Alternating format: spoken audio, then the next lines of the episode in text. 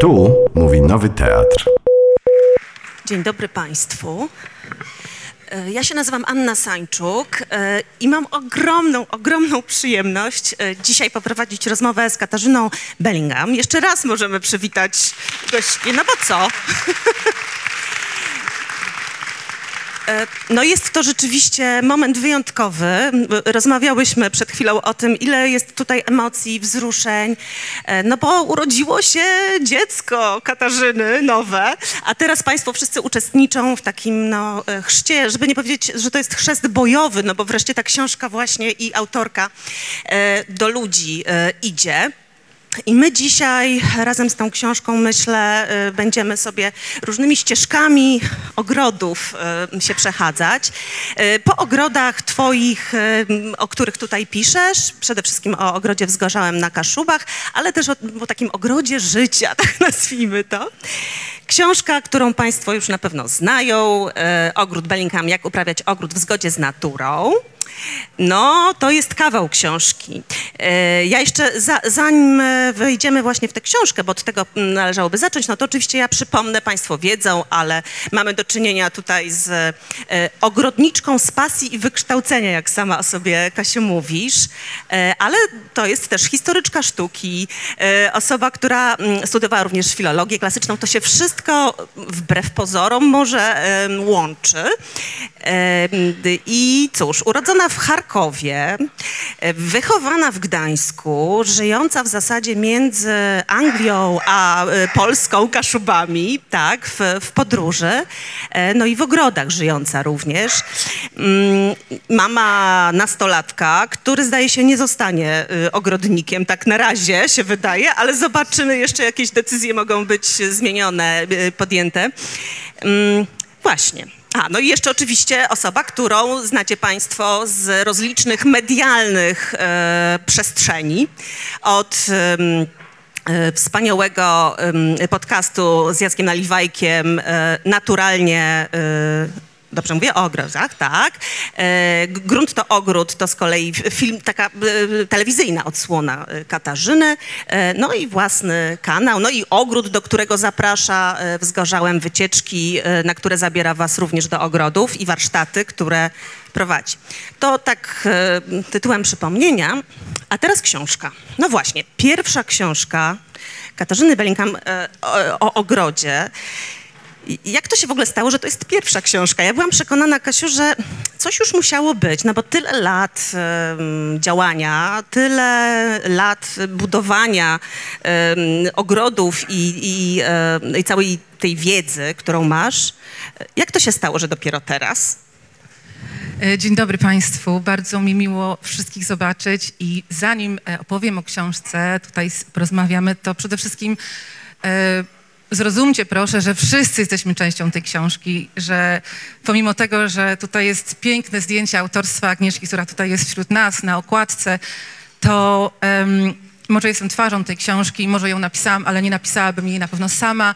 E, zaczynając od osób, które faktycznie pomagały przy produkcji tej książki, e, kończąc na każdej osobie, którą spotkałam w swoim życiu. A tych osób jest bardzo, bardzo dużo. Będziemy wymieniać, E, tak? I, I to, co przed chwileczką wy, wyliczyłaś, te wszystkie rzeczy, które robię, to troszeczkę jest trochę straszne, że aż tyle, aż sama tak sobie pomyślałam, kurczę, tak, ja? Mła?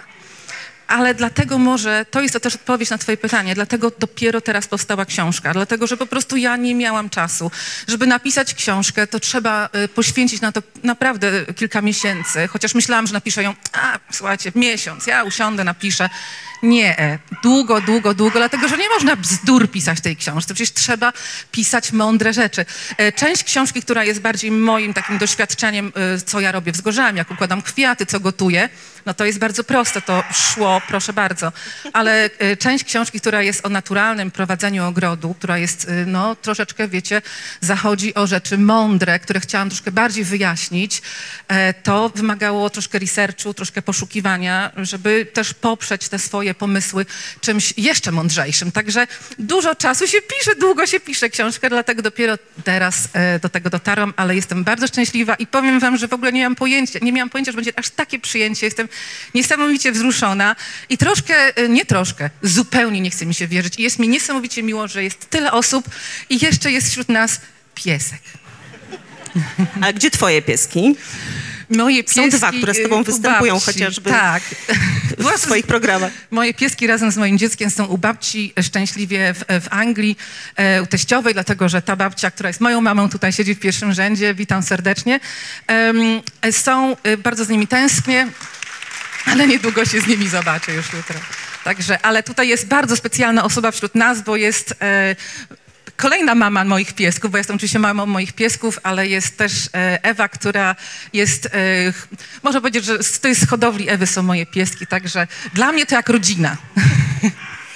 Mm, y, Słuchajcie, to y, jeszcze tylko może należałoby powiedzieć, że książkę wydało wydawnictwo Wytwórnia e, i tę piękną formę e, tej książki, tej, tej książce e, nadały siostry Piwowar. E, Ania i Magda e, ją zaprojektowały. Mam nadzieję, że gdzieś tutaj są.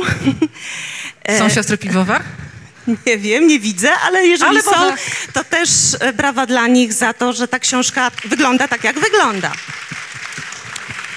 E, Kasiu, e, to właśnie, zajrzyjmy do tej książki, bo ona jest e, takim podsumowaniem, no ilu, no dwóch dekad, to co najmniej chyba już, No, jeżeli by przesadzaj. liczyć e, od Ja początków ogrodniczych, na tych od znaczkach, żeby nie dziecka. było widać. Nie Od dziecka w ogrodzie, najpierw e, u dziadków, a potem już właśnie bardziej profesjonalnie e, w technikum ogrodniczym, specjalność ogrody zabytkowe. Bytkowe, tak.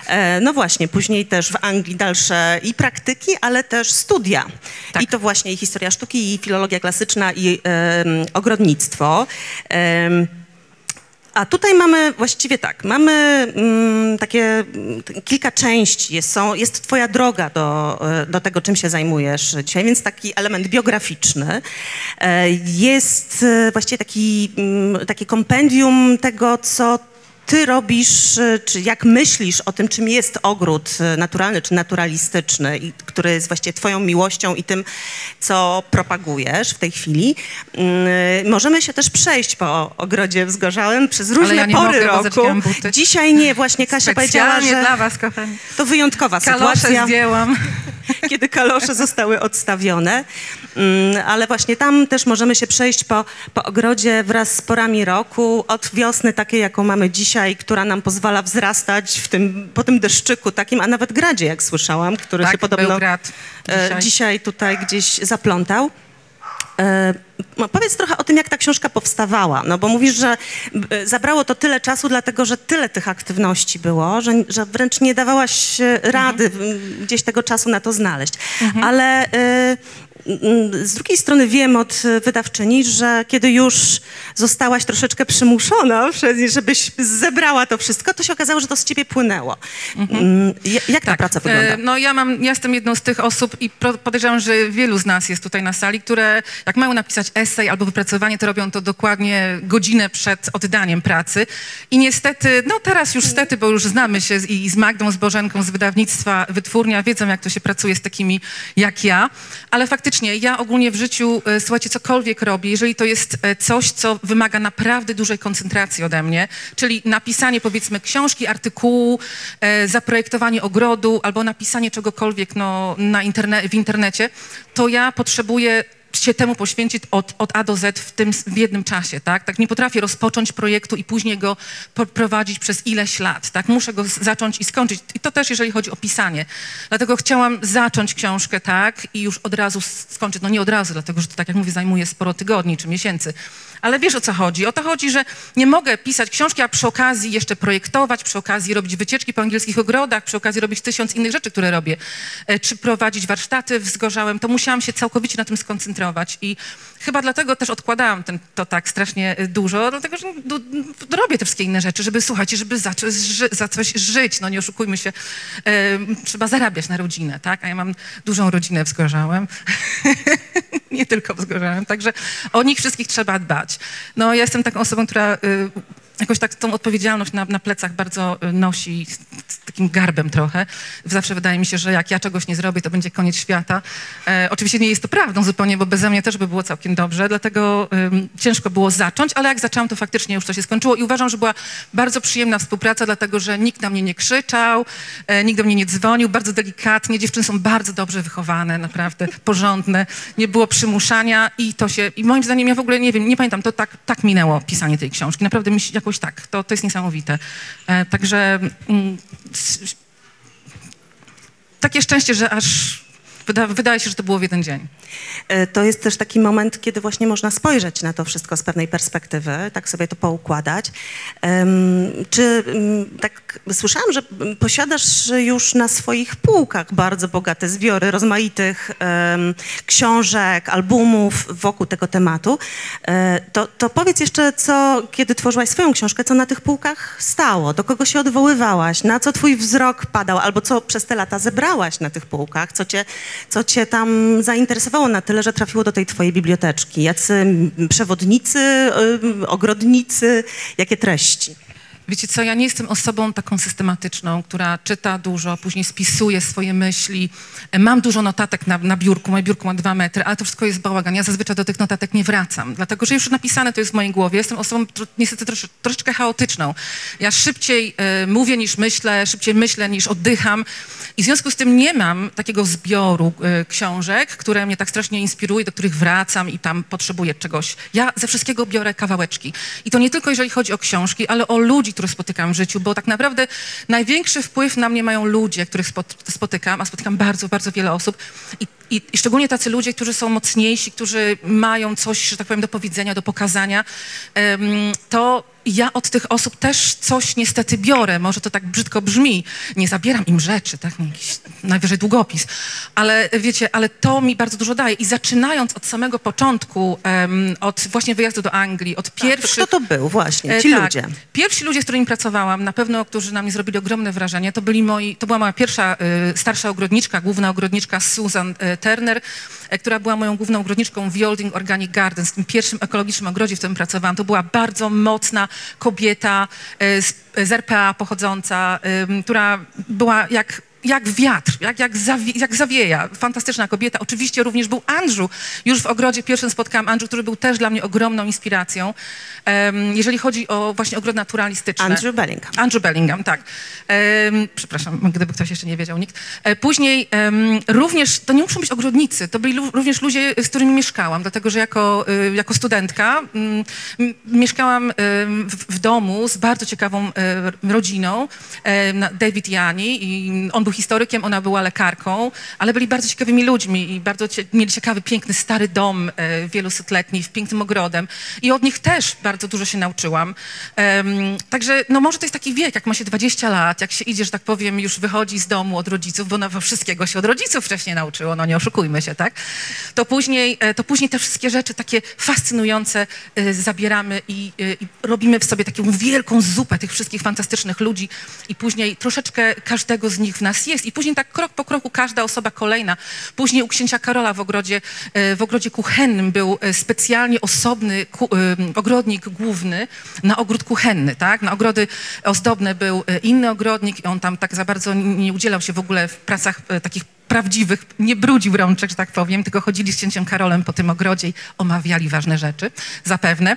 Ale Denis, taki starszy pan, który wyglądał, słuchajcie, dosłownie jak z filmu Peaky Blinders, jeszcze, no już niestety nie żyje, nie ma go wśród nas, ale w, takim, w takiej czapeczce, w takim ubranku, dlatego, że starszy ogrodnik był zawsze bardzo szanowaną osobistością w ogrodach i starszy ogrodnik nie mógł być brudny w pracy. Oni chodzili do pracy normalnie w białych koszulach, z białymi mankietami, tylko mieli takie specjalne rękawy, które mogli sobie nakładać. Także to był właśnie jeden z tych s- takich ogrodników starszej daty. Ja miałam szczęście go jeszcze poznać, to był rok e, 97, 98, także no i dawno i niedawno, tak? Dla niektórych kogoś dawno, dla kogoś niedawno. Ale właśnie pracując z nim, to, to, to było też niesamowite. On na mnie takie, Denis, takie zrobił na mnie wrażenie. I później prawdopodobnie im stawałam się starsza i bardziej wymagająca, to te osoby, które na mnie musiały robić wrażenie, musiały dawać z siebie coś więcej. Ale nadal do dziś e, poznaję naprawdę taki, takich ludzi, że dają, to właśnie ci ludzie dają mi tyle siły, żeby rano wstawać i kasować to, co było, tylko iść w nowy dzień i mieć cały czas tą energię. A gdzie y, tkwią korzenie tego wszystkiego? Jeżeli już tak roślinnie rozmawiamy, to gdzieś musiał być ten pierwszy impuls, który cię do tych ogrodów e, dzisiejszych doprowadził. Wiecie co, ym, ja bym chciała wam powiedzieć, że ja jestem taką osobą, która od zawsze wiedziała, co chce robić, że dostałam roślinkę na urodziny w wieku pięciu lat i od tego czasu wiedziałam, że będę ogrodniczką. Nie, nie wiedziałam, że będę ogrodniczką, słuchajcie, aż tak naprawdę do momentu, kiedy dostałam stypendium do Anglii. Ale bardzo, bardzo jako dziecko dużo podróżowałam. Bardzo dużo jeździłyśmy z mamą. każde lato spędzaliśmy długie, dług, właściwie dwa miesiące e, wakacji, bo mama była nauczycielką. Jeździliśmy po, e, byliśmy na Krymie, na Kaukazie. Na Krymie zwiedzaliśmy piękne ogrody. E, jako dziecko też wyjeżdżałam, mieszkałam w Stanach przez rok. Dużo bardzo podróżowaliśmy po pięknych, naturalnych miejscach. I już w momencie, tak jak do ósmej klasy... Chłonęłaś. Na, tak, zjadłam, że tak powiem, tego, tego piękna bardzo, bardzo dużo. I też em, nauczyłam się, znaczy nie nauczyłam się, bo jak się jest dzieckiem, to się nie uczy, to po prostu się, to jakoś samoistnie się, się sta, staje, prawda? Nie było dla mnie nic tak naprawdę, co mogłoby mnie zdziwić. E, w sierpniu byłam na bazarze e, w Moskwie, tak? Pomiędzy, kobiet, e, pomiędzy kobietami, które przyjechały nie wiadomo skąd, tak? E, sprzedając niesamowite wschodnie jedzenie. E, parę miesięcy później byłam w Denver e, pomiędzy kowbojami, tak? Także tak jak mówię, to jest człowiek, który dużo podróżuje, to wydaje mi się, że to jest najlepsza szkoła życia. Nie ma szkoły edukacji tak dobrej jak podróże. Człowiek nie, nie ma tak naprawdę czym się już tak zdziwić, nie ma co szokować się rzeczami, tylko trzeba po prostu tolerancyjnie je przyjmować. I później mam nadzieję, że jakoś dzielić się z tymi osobami, które nie miały okazji tego zrobić w życiu, co ja, bo ja sobie zdaję z tego sprawę, że miałam ogromne szczęście, że akurat miałam takie dzieciństwo. No i później em, szkoła średnia. Em, w szkole podstawowej, no nie byłam w ogóle dobrą, e, dobrą specjalnie uczennicą. Widzicie, sami widzicie, że mam taki dar trochę gadania, nie? No to zawsze potrafiłam jakoś te swoje problemy wygadać, Zagadać? tak, z nauczycielami. Także wiecie, nie byłam najgorszą uczennicą wcale w szkole, byłam dobrą uczennicą, chociaż nie wiem, jak to się stało, bo się za wiele nie uczyłam. Ale ym, do szkoły średniej poszłam e, oczywiście z jednego powodu, z bardzo ważnego powodu, że to była bardzo fascynująca szkoła, ponieważ to było technikum urządzania i pielęgnacji terenów zabytkowych zieleni. E, specjalizacja, słuchajcie, parki, e, założenia parkowo, jakieś e, pa, pałacowo-parkowe. No, Jak w Gdańsku Oliwie, Tak, gdzie Oliwie. też wiemy, że są wspaniałe mm, Y, tak, ogrody przyklasztorne, prawda? No tak, oczy, to, i tam mieliśmy praktyk w, pierwszy, w praktyki w pierwszej klasie, a sama szkoła była na terenie też starego parku. No wiecie, no dziewczyna, 15 lat, no jakie to romantyczne, parki, jakieś, wiecie, księ, księ, książę może gdzieś tam w tym parku będzie. Ale, potem spotkałaś no, przecież był tego książę, księcia. trochę był taki, wiesz, starszy ode mnie parę lat, ale, tam, nie, tamten, ten, tylko nie był księciem.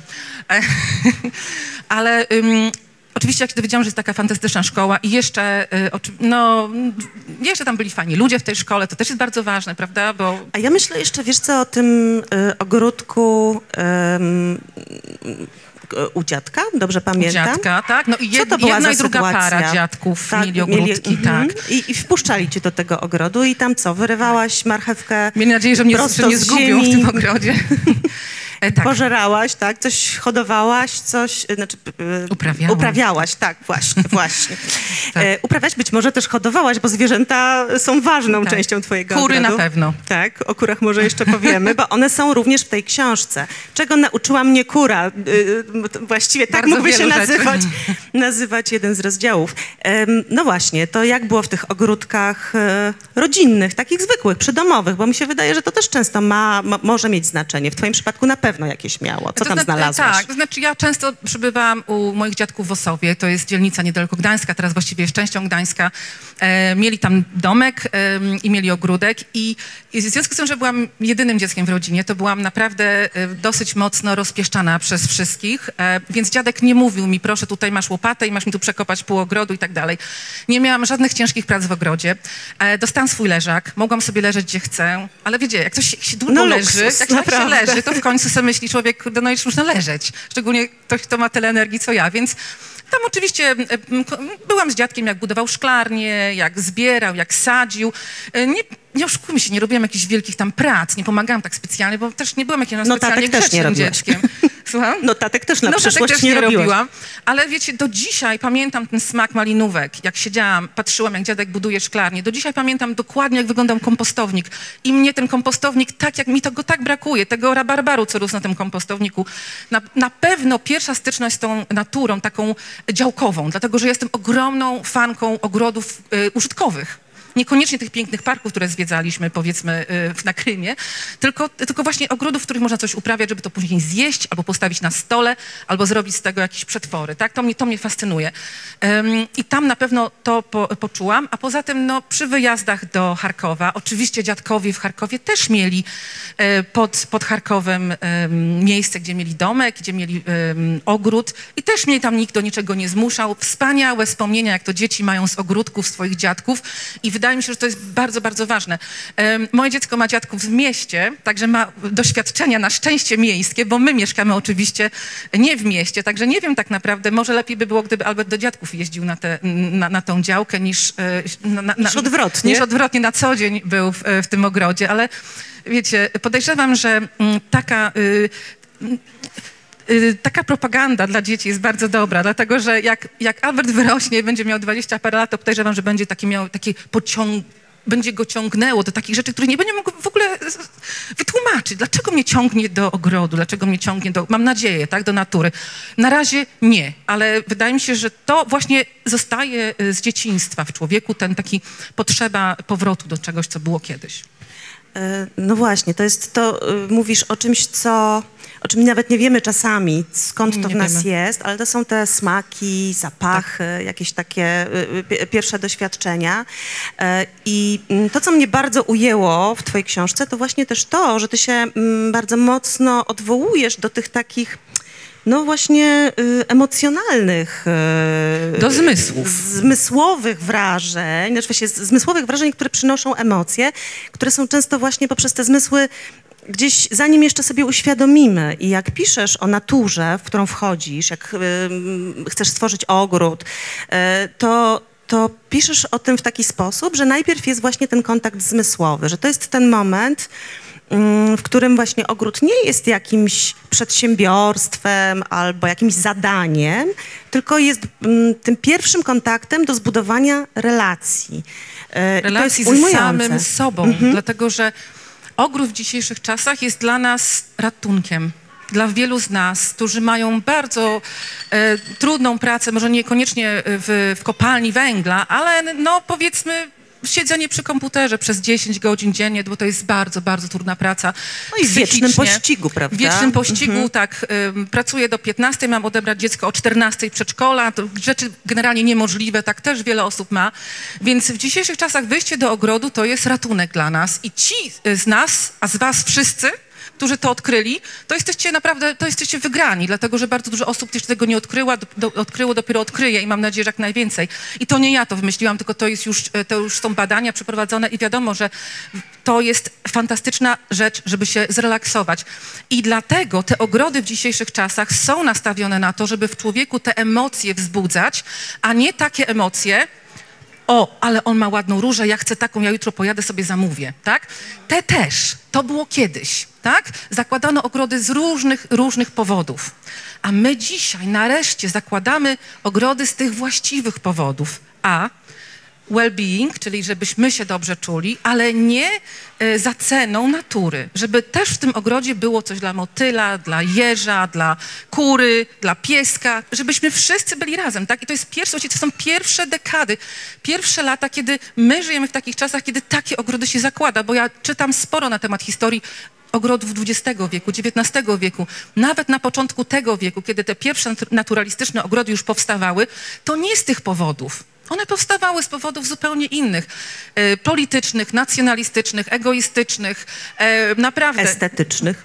No, Też. wszystkie pewnie z powodów estetycznych w jakimś stopniu, tak? Ale, ale naprawdę dopiero teraz, i to nie wszyscy projektanci, których, za którymi nawet ja podążam, nadal tak podchodzą. To jest zupełnie nowe spojrzenie.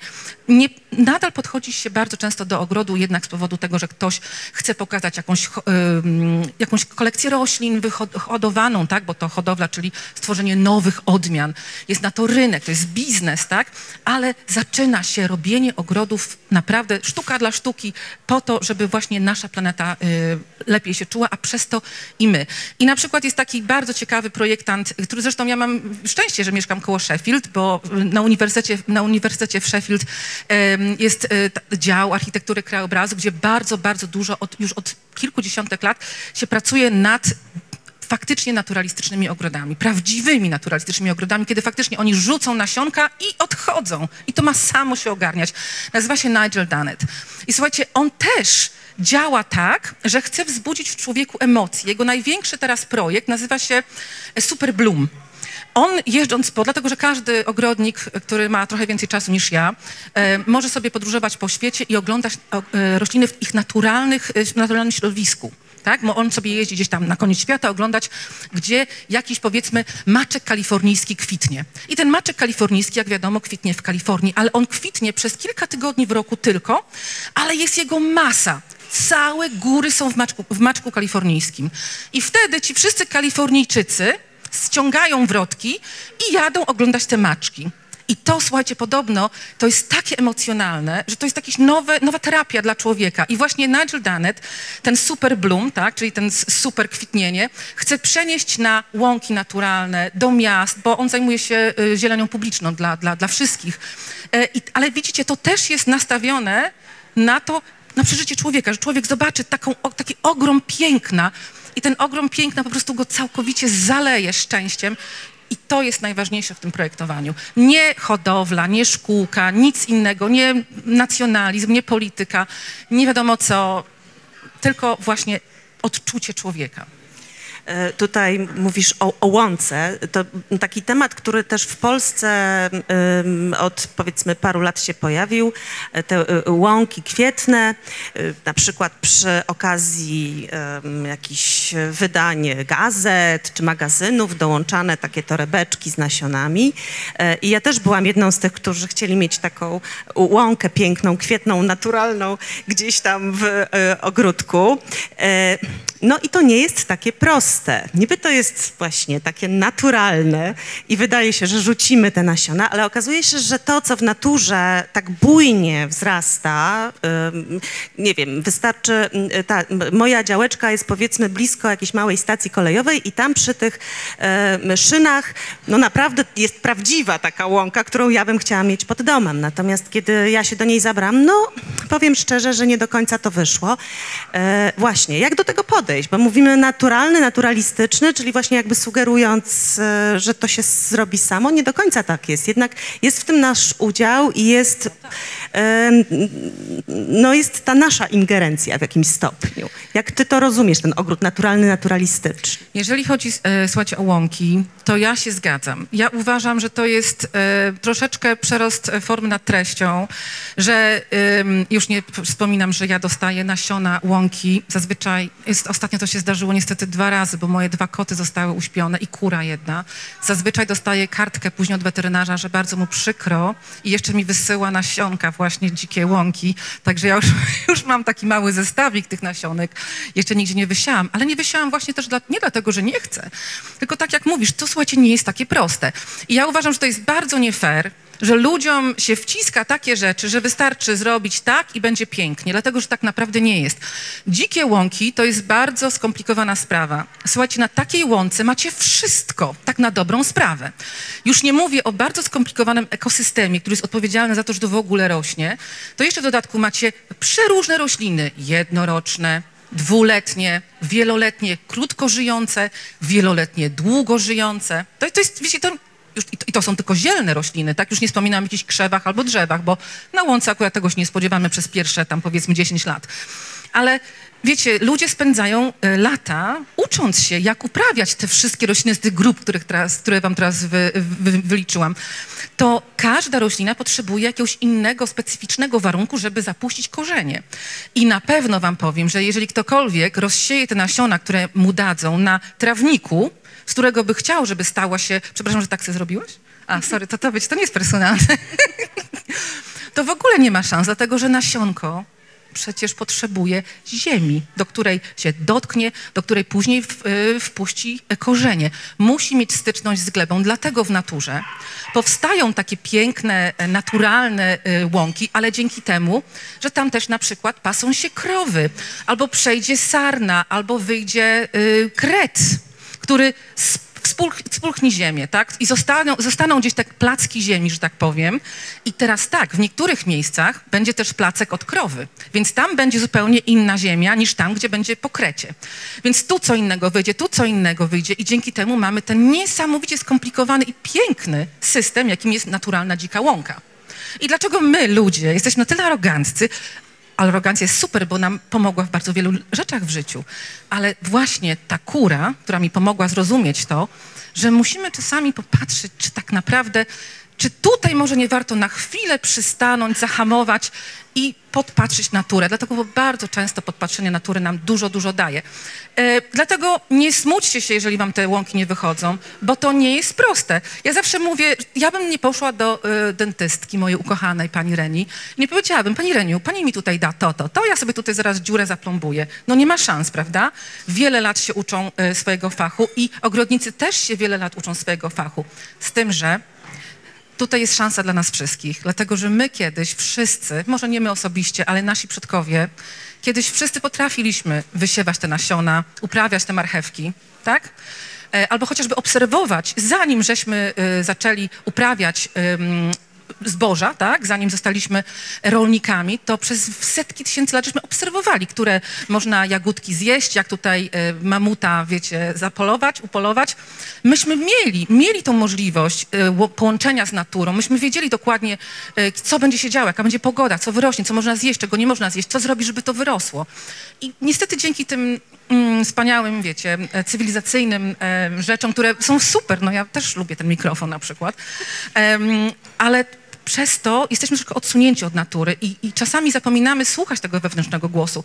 Ale gdybyśmy to zrobili, tak jak mówię w tej książce, stanęli i powąchali to powietrze, poczuli ten wiatr na twarzy, to podejrzewam, że każdy z nas w końcu by się na tyle wyciszył, że znalazłby sobie w, w sobie tą, ten głos ogrodnika, a na pewno nie dentysty, także dentystom oddaję, bo to jest bardzo, bardzo ciężka praca i na pewno nie, nie dentysty. Tak, więc wychodzimy do ogrodu i co tam się, co tam się może zadziać, co właściwie, od czego powinniśmy zacząć. Zamknij oczy i spróbuj badać otoczenie innymi zmysłami niż wzrok. Czyli nawet nie zobaczymy, tylko doświadczymy. Nie, nie, nie. Pat, patrzenie to jest troszeczkę ściemka, także to trzeba poczuć. Tak, to jest patrzenie y, poprzez inne zmysły, czy nie wiem, jak to jeszcze inaczej sformułować. Słyszysz szelest liści, czujesz powiew wiatru na twarzy, ciepło lub chłód na skórze. Czy w ten sposób czują e, rośliny, motyle, ptaki? Po krótkim wyciszeniu staniesz się częścią swojego ogrodu, działki czy pola i zaczniesz zauważać rzeczy, których w pośpiechu nigdy nie dostrzegałeś. I to jest właśnie tak, poczujesz, e, podejrzewam, że na samym początku poczujesz najdelikatniejsze nawet ruchy powietrza albo ich brak, a może jednak zdziwi cię, jak bardzo wieje. To niezwykle ważna informacja dla każdego, kto chciałby mieć zdrowy i piękny ogród. No to jest właśnie to, że zaczyna się od takiego wsłuchania, wyostrzenia innych zmysłów, no, w którym właśnie widzimy, że to chodzi jeszcze o coś innego, nie właśnie o po prostu bezmyślne jakieś rzucenie tych ziaren, tylko chyba o jakieś zrozumienie, y, tak jak ja rozumiem to, tę twoją filozofię ogrodu też naturalnego, y, żeby zobaczyć się w pewnym powiązaniu różnych elementów, różnych istnień. Y, Ja, znaczy ja, nie wydaje mi się, że my, ludzie tacy naprawdę zapracowani, jak jesteśmy w tym XXI wieku, możemy sobie pozwolić na inne ogrody już teraz. Nawet już nie biorąc w ogóle pod uwagę tego, chociaż to jest niesamowicie ważne, że te ogrody tak naprawdę są niezdrowe, tak, no powiedzmy chemiczne albo uprawiane e, przez ludzi, którzy są w ogromnym stresie przez to, że muszą uprawiać je do jakichś standardów, muszą być perfekcyjne te ogrody. My sobie już nie możemy pozwolić na coś takiego, dlatego że po prostu po co?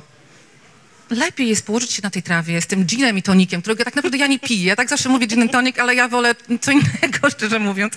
Po prostu położyć i ten czas, który poświęcamy zazwyczaj na grabienie liści, na kopanie ogrodu, przeznaczyć na ten relaks i w to słuchanie się. E, I wiecie, ja tutaj nie odkrywam żadnej Ameryki, naprawdę. Ja tylko akumuluję od innych ludzi to, co oni już doświadczyli, zrobili z całego świata, dlatego że jest bardzo dużo fantastycznych ogrodników od Nowej Zelandii po em, Kanadę, tak, em, Polskę. To jest, y, to, to nie jest to nie jest coś, co, co ja wam tutaj troszeczkę y, jakby ściemniam, tak? To jest już wypróbowane. Jeżeli zostawimy te ogrody w spokoju, nie będziemy siedzieć na tym drzewie i trzęść tymi liśćmi, żeby już spadł, żeby można, a znam takie osoby, żeby można było je zebrać, to ten ogród będzie o tyle lepiej rósł, dlatego że tylko wtedy, jak zrozumiemy, jak on działa, i pozwolimy mu na to, tak jak z dziećmi, też nie możemy ich za bardzo terroryzować. Ja sobie to do siebie mówię, tak? Musimy im pozwolić, chociaż to jest ciężkie, to jest trudne. Tak? Widzimy, czasami nam się wydaje, że to dziecko robi naprawdę duży błąd, ale trzeba czasami, kurczę, pozwolić na to, chociaż nam, to się, nam, nie, nie, nam się wydaje, że to nie jest możliwe, ale potem to prawdopodobnie będzie działało. Ja jeszcze nie wiem, czy to będzie działało na moim synu, ale mam nadzieję, że będzie. Ale naprawdę y, w ogrodzie im mniej czasami robimy, tym zdrowszy jest ten ogród. Im Mówisz- mniej ingerujemy. Im, i, I też to jest związane y, nie tylko z ogrodami dużymi, ale nawet jak słuchajcie, macie balkon, jak macie taras, to jest dla każdego ta książka tak na dobrą sprawę, dlatego że możecie się otaczać donicami, że są donice. Ja mieszkałam w pewnym momencie mojego życia na farmie, e, pośród pól, było bardzo pięknie, ale jak to na farmie, wszystko było wybetonowane. Ja miałam ogromną rabatę na długość, nie wiem, może 10-15 metrów, stworzoną tylko i wyłącznie y, z donic. Okej, było dużo podlewania. E, I kiedyś pewnego dnia niestety mi się tam owce wdarły i zeżarły wszystko w tych donicach, no ale wiecie jak to jest, przycięły mi rośliny. Ale da się, jak ktoś naprawdę chce, to, to może to zrobić właśnie w donicach, ale jeżeli macie ogród, w którym troszeczkę nie wiecie, co zrobić, jeżeli macie nowy ogród, czy e, odziedziczycie, czy macie działkę nawet, na której nic nie ma, tylko jest pobojowisko po budowie i tak, naprawdę nie polecam nikomu robienia projektu ogrodu, zanim zamieszkacie w tym miejscu. Dlatego, że dopiero jak zamieszkacie w tym miejscu, to możecie poczuć to, możecie zobaczyć, z której strony wieje mocniejszy wiatr. Okej, tu wieje taki wiatr, więc logiczne jest, że tu musimy zrobić e, wiatrochron czy żywopłot, a z tamtej strony zrobimy warzywnik, bo tutaj jest zacisznie, albo nie, tu posadzimy azalię, bo azalia nie lubi wiosennego wiatru, bo wtedy przemarza, albo magnolia, to ją posadzimy z tej strony. Dlatego to jest takie ważne i dużo osób pisze do mnie, ale mi się nie udało to, to mi nie działa, to mi, jabłonka mi nie chce rosnąć, ale słuchajcie, to może być milion, milion powodów, dlaczego to nie chce rosnąć i niekoniecznie to może być w ogóle z wami coś wspólnego. E, może być, e, już nie wspominam o tym, co się z tymi roślinami mogło dziać w szkółce, tak, jak były pielęgnowane, ale właśnie musimy sobie zdawać z tego sprawę, jak bardzo nie my, jako ogrodnicy, tylko mikroklimat naszego ogrodu, czy naszej działki, czy naszego blokowiska wpływa na to, co u nas rośnie, tak? I to dzięki temu, jak będziemy mieli tą świadomość, i to też troszkę z naszych e, ramion ta odpowiedzialność spadnie za to, że nasionko nie wykiełkowało, więc luz. Daj się poprowadzić, tam jest Tak. takie zdanie. Czyli nie bądź menadżerem em, w korporacji, tylko Tak. po prostu częścią pewnego systemu. Partnerem. Partnerem e, w ogrodzie. Mm, Ponieważ ty tutaj pokazujesz, z jednej strony pokazujesz, jak budowałaś na przykład, e, jak powstawał ogród wzgorzałem. Właściwie tak od początku, krok po kroku można to prześledzić, zobaczyć, z czym się zmagałaś, jak to wyglądało. E, Ale dziękuję bardzo. Tak, tutaj dużo gadamy, więc musimy się nawilżać, tak jak rośliny też potrzebujemy takiego elementu. Y, Natomiast y, co ja chciałam jeszcze powiedzieć? Chciałam powiedzieć, y, że mm, w całym tym, w całej tej historii, w tym opowiadaniu jest też, y, które tutaj mamy na wielu poziomach osobistych i bardziej właśnie takich pomiędzy roślinami, y, pojawia się rodzaj właściwie taki w- pewnym sensie wykładnia twojej filozofii tego, czym jest ten ogród naturalny. Więc y, chciałabym, żebyśmy mm, spróbowali, już trochę powiedziałaś tutaj o tym właśnie połączeniu różnych elementów, prawda? Ale mm, tam się pojawiają też bardzo konkretne działania albo niedziałania, które na rzecz tego ogrodu pracują. Y, ja, prawie już, jak czytałam tę książkę, to właściwie cały czas miałam w głowie tylko ściółkowanie, kompostowanie, nie kopanie, nie Kaśka grabienie. no tak. Nie, to wspaniałe, bo y, rzeczywiście y, ten ogród w twoim ujęciu, no nie jest tym ogrodem, który ja pamiętam, y, kiedy właśnie mo, moja ciocia mówiła, że ona teraz idzie przekopać ogródek, bo trzeba przekopać, a potem mama mówiła, dobra, to idź teraz, y, musisz te liście właśnie zgrabić. Tutaj jest jakaś inna opowieść, inna historia. Y, jak ty rozumiesz ogród naturalny, na, czy naturalistyczny? Właśnie nie wiem, jak się powinno mówić. Naturalistyczny to rozumiem taki, który naśladuje naturę, nie jest, jest jednak przez nas stworzony. Tak, naturalistyczny to bardziej styl, a naturalny to po prostu faktycznie taki ogród, o którym zaraz powiem. Em, więc to, czego zaczęłyśmy przed chwileczką, od tego wsłuchania się w ogród, jeżeli poczujemy ogród i poczujemy bliskość z tym ogrodem, czy to są mróweczki, czy to są motylki, czy to są rośliny, czy to jest piesek w ogrodzie, czy to jest kura, to, co tam się znajduje w tym ogrodzie, to wejdziemy w taki związek, wiecie, no, będziemy dbać o, ten, o to miejsce, które poczuliśmy, tak? Y, Polubiliśmy, pokochaliśmy. Więc y, będziemy starać się robić wszystko, żeby temu miejscu było dobrze. Nie będziemy chcieli go skrzywdzić, tak jak nie chcemy skrzywdzić swojego dziecka. Chociaż czasami robimy to nie wiedząc, to ja to rozumiem, bo na pewno y, no, każdy z nas robi co może, ale nie zawsze to wychodzi. I to było to już było, lata 70., 80., em, różne powody. Słuchajcie, to nie można nikogo osądzać, bo każdy robił to, co myślał, że jest najlepsze, tak? No nie oszukujmy się, no przecież nikt specjalnie nic złego nie chce zrobić nikomu.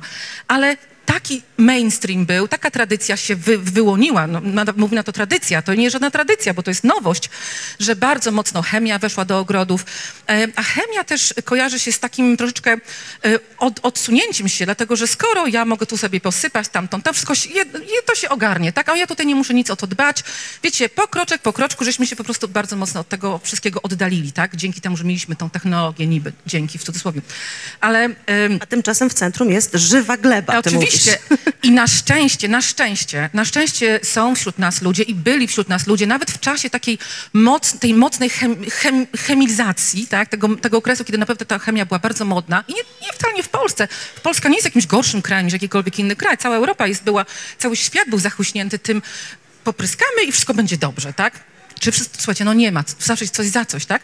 I zaczęły wychodzić te sprawy, zaczęły się, zaczęło się okazywać, że, wiecie, niektóre nawozy bardzo źle wpływały na bydło, które się pasło na, powiedzmy, na jakichś tam obok hektarach, do tego stopnia, że właśnie w Anglii było, była ogromna y, tragedia, tam bardzo dużo y, bydła umarło, tak? Pijąc wodę ze strumienia, który przypłynął z pól zasilanych e, i pryskanych chemią. Tak, także wiecie, ludzie musieli sami to sprawdzić, bo nie wiedzieli, tak? To był jakiś taki duży eksperyment. Ja się tylko cieszę, że my już nie jesteśmy częścią tego eksperymentu, tylko jesteśmy po.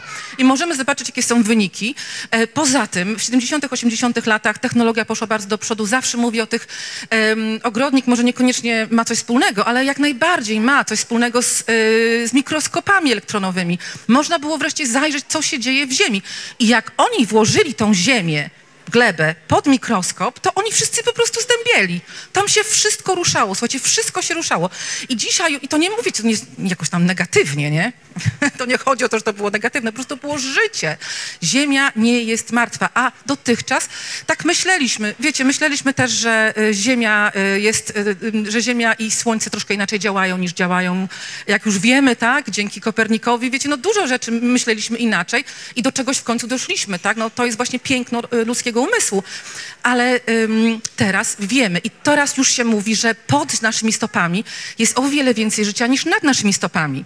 W związku z tym, skoro my wiemy, że chcemy robić dobrze tej naszej, temu naszemu otoczeniu, temu naszemu ogrodowi, no to co będziemy mu robić?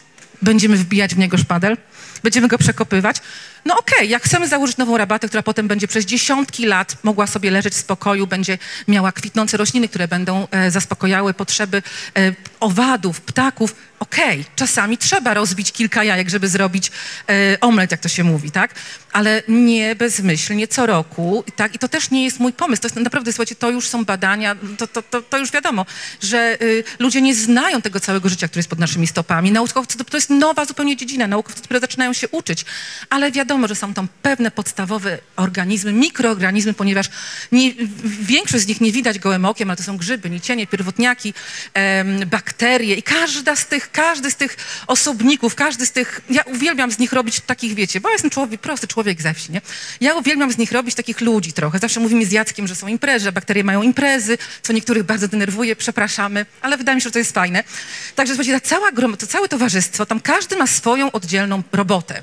Bakterie, e, bakterie robią jedną rzecz, grzyby robią zupełnie inną rzecz i na przykład w lasach mamy więcej grzybów, które my potem widzimy, te kawałeczki, tak, zbieramy, to są części rozrodne grzybów, tak, prywatne, a cała reszta, ogromny organizm rośnie, żyje pod ziemią, tak, i wiecie, pewnie pode mną, pod moim sąsiadem. I to są, w lesie właśnie jest taka gleba, gdzie jest dużo grzybów, dlatego jak używacie u siebie kory, mam nadzieję, że przekompostowanej, albo zrębki przekompostowane, to będziecie mieli grzyby. I to jest naturalne, bo grzyby rozkładają drewno. To jest okej. A jeżeli na przykład macie rośliny zielne, albo jak macie chwasty, jak macie chwasty, to oznacza, że macie głównie bakterie w glebie, dlatego że to jest taka najprostsza gleba i bakterie i rośliny zielne, chwasty, takie wiecie, jednoroczne chwasty, najprostsze organizmy sobie żyją razem.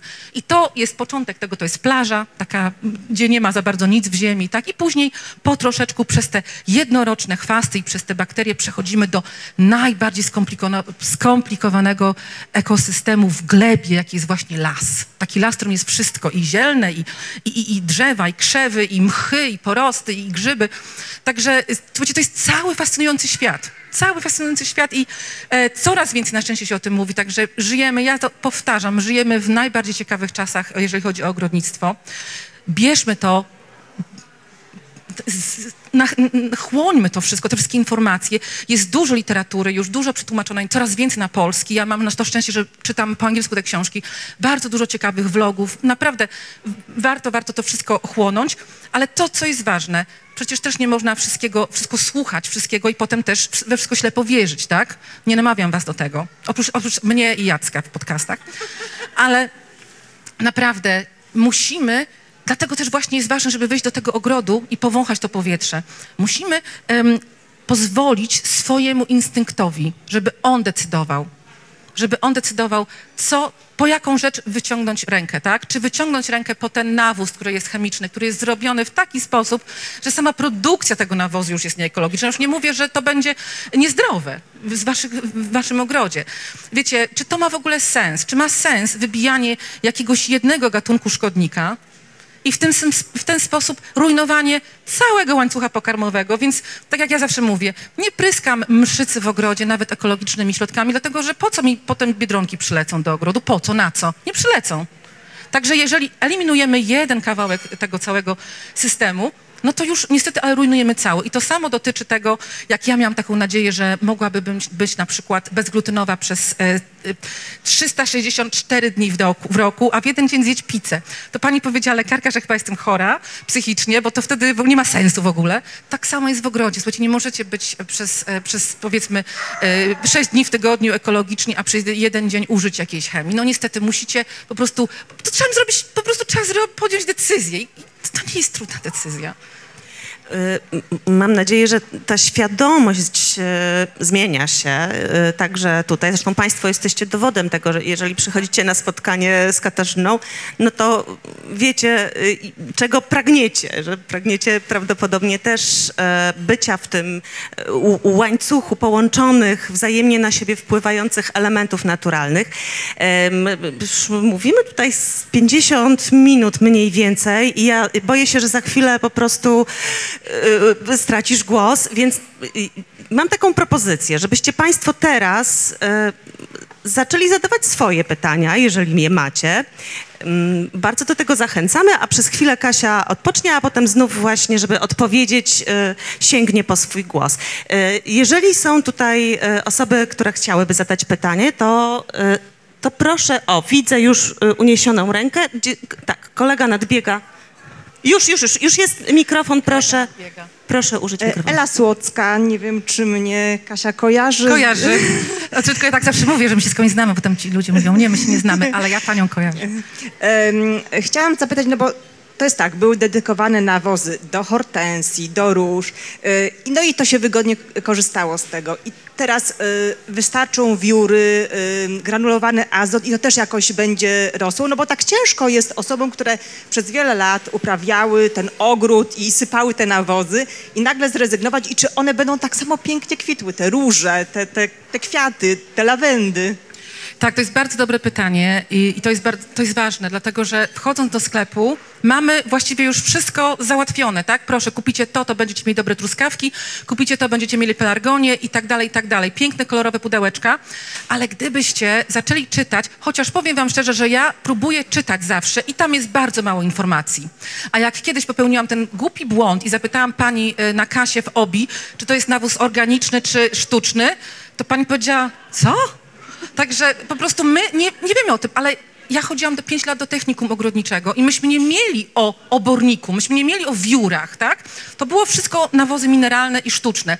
I oczywiście te nawozy mineralne i sztuczne są bardzo skon- skoncentrowane i one na, faktycznie można jakoś tam wpływać, że tu jest więcej tego, więcej tego, więc ale hortensje, tak? E, Na, zależy nam na kwiatach. E, I zależy nam na niebieskich kwiatach, tak? Zazwyczaj w hortensjach, jeżeli chodzi o hortensje ogrodowe. Truskawki zależy nam na owocach. E, Pelargonie należy, zależy nam na, na kwitnieniu, tak? Słuchajcie, to wszystko potrzebuje jednego składnika, potasu. Potas odpowiada za kwiaty i owoce, więc jeżeli wiecie, co w naturze może wam dać potasu, tak? A co różne rzeczy, e, między innymi Żywokost. żywokost, żywokost lekarski, żywokost rosyjski, każdy żywokost, to, i, ale one po prostu są dla was, bo wy kupujecie te nawozy, one są u- zrobione w tych kolorowe pudełeczka z różnymi napisami, żeby było łatwiej. I to jest trudne od tego odejść i zdecydować się na to, żeby według swojego y, głosu wewnętrznego wybieram te nawozy i uwierzyć, że naprawdę za te wszystkie rzeczy, które wy, wymieniliśmy i w hortensjach, w krzewach, i w truskawkach, y, jadalnych owocach, i w kwiatach niejadalnych, które są na balkonach, jest jeden składnik tak naprawdę potrzebny. W hortensjach może jeszcze doda, dodają czegoś, co, by zakwasiło ziemię, ale jak wiemy, nie trzeba zakwaszać ziemi przez żadne y, chemiczne rzeczy, chyba że chcemy, żeby to było zakwaszone już jutro, tak? No ale tego też nas ogrodnictwo uczy, żeby troszeczkę, słuchajcie, trochę cierpliwości, no bez przesady, tak? Po prostu przez... Fusy kawy bardzo dobrze zakwaszają Dokładnie. i borówkę, i, i hortensję. Dokładnie, są bardzo dobrze, są naturalne rzeczy, które zakwaszają, tak? Także jeżeli wiemy te dwie rzeczy, to już, już jesteśmy wygrani, jeżeli chodzi o hortensję, tak? Potas i coś do zakwaszania gleby. I tyle. Przekompostowane wióry, przekompostowane ym, kora, to wszystko będzie pomagało, ale to będzie od nas potrzebowało regularnego, corocznego ściółkowania i tak dalej. Em, także to jest, się, to, się, to się pojawiło mm, jakoś tak ostatnio, kilka, powiedzmy 10 lat temu, że kiedyś były trzy nawozy, słuchajcie, azot, potas i fosfor, tak? Azot odpowiedzialny za zielone części rośliny, czyli na początku sezonu, e, potas za kwiaty i potem owoce i fosfor jest dobry na korzenie i tak dalej, na wszystko. Ale później, oczywiście, oni zrozumieli, ci ludzie, którzy pr- produkują te y, nawozy, którzy na szczęście teraz produkują też ekologiczne nawozy, bo zauważyli, że to też jest teraz modne, bardzo się cieszę, to y, oczywiście po- popakowali do różnych opakowań, ale mnie to zawsze śmieszyło, że jest osobny nawóz do truskawek i do pelargonii, bo to jest ten sam składnik. Ale nam, ludziom, którzy cały czas w biegu są, oczywiście, że jest łatwiej, tak? To nie jest nasza wina, że my chcemy, kiedy nam mówią, że będzie dobrze. No niestety musimy ich nie słuchać zawsze, tych, co nam to sprzedają. Także wiecie, jak idziecie do szkółki i się pytacie, co będzie najlepsze na żywopłot i wam powiedzą, że tuja, co ja słyszałam często, ale ja po prostu się nie, nie, nie, nie wbijam, bo myślę, że jestem jakaś wredna baba, bo jestem.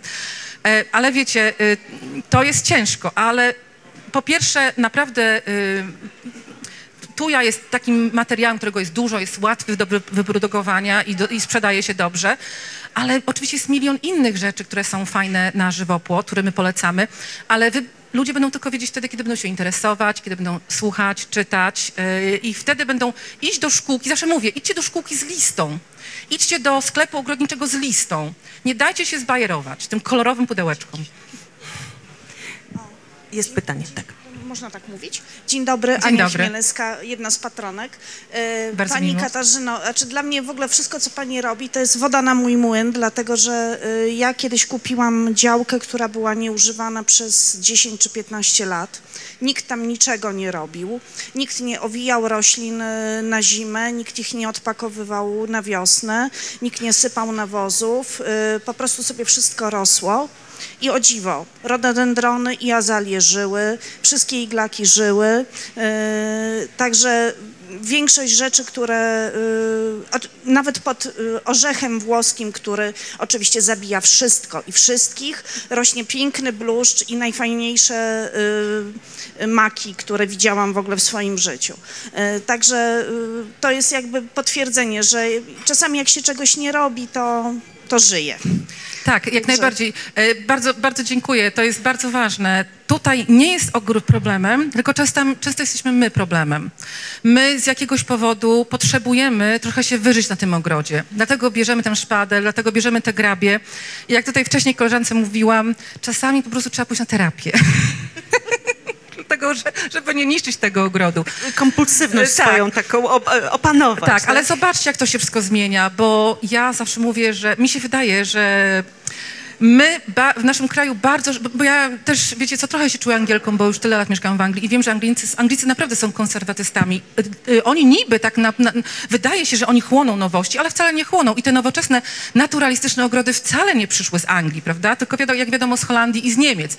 Także znowu w Polsce wydaje mi się, że my bardzo chłoniemy dużo nowego, złego, dobrego, ale dużo chłoniemy nowego. I jedną z nowych rzeczy właśnie jest to inne podejście do ogrodu teraz. Dlatego ja nie mówię, że to jest moda, ja mówię, że to jest konieczność, ale może to wchodzi jako moda i zostaje już na zawsze, a nie jako moda przemija.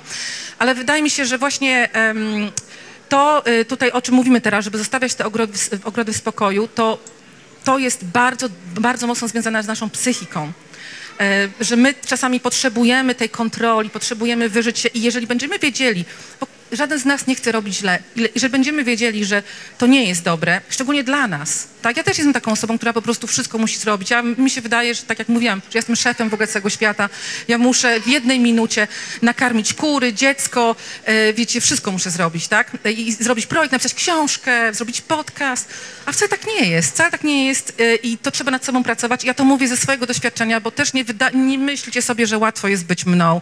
E, też mam swoje demony, też mam swoje problemy, nie potrafię się wyciszyć, nie potrafię się w ogóle odpoczywać.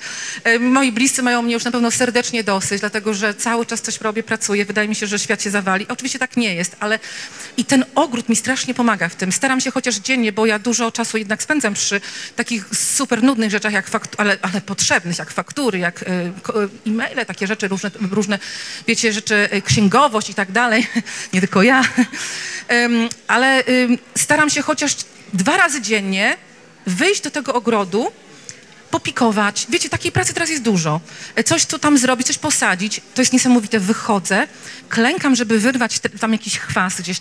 Też chwasty czasami wyrywam, nie myślcie sobie. I też przycinam krawędzie traw, na trawniku. I wiecie co? I w tym momencie nagle nachodzi mnie szczęście. Nagle mówię, teraz oddzwonię do tej pani i po prostu z nią porozmawiam tak spokojnie, bo, bo też posłucham, co ona ma do powiedzenia. Nie to, że tam, to nie jest problem, ale po prostu w pewnym momencie człowiek się tak strasznie w jakiś kąt zapędza z tymi wszystkimi problemami, jak jest w budynku, jak jest w biurze, jak jest w jakimś pokoju, w tych w archite- no, no, Bo nie jest w tym połączeniu, ścianach. wiesz, właśnie z tym dokładnie. rytmem natury, o A którym potem dużo jak tu piszesz. wychodzisz, jeszcze słyszysz te kurki, słyszysz coś, no to po prostu nagle jesteś takim człowiekiem cudownym. A potem wracasz do domu i od razu, Albert, pracę zrobiłeś domową?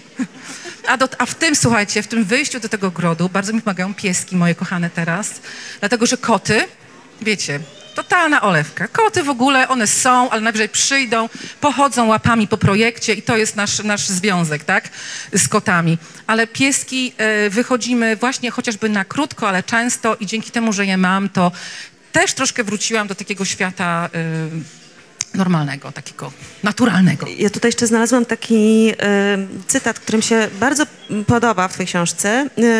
E, też o tej kontroli od, od jeszcze jednej strony.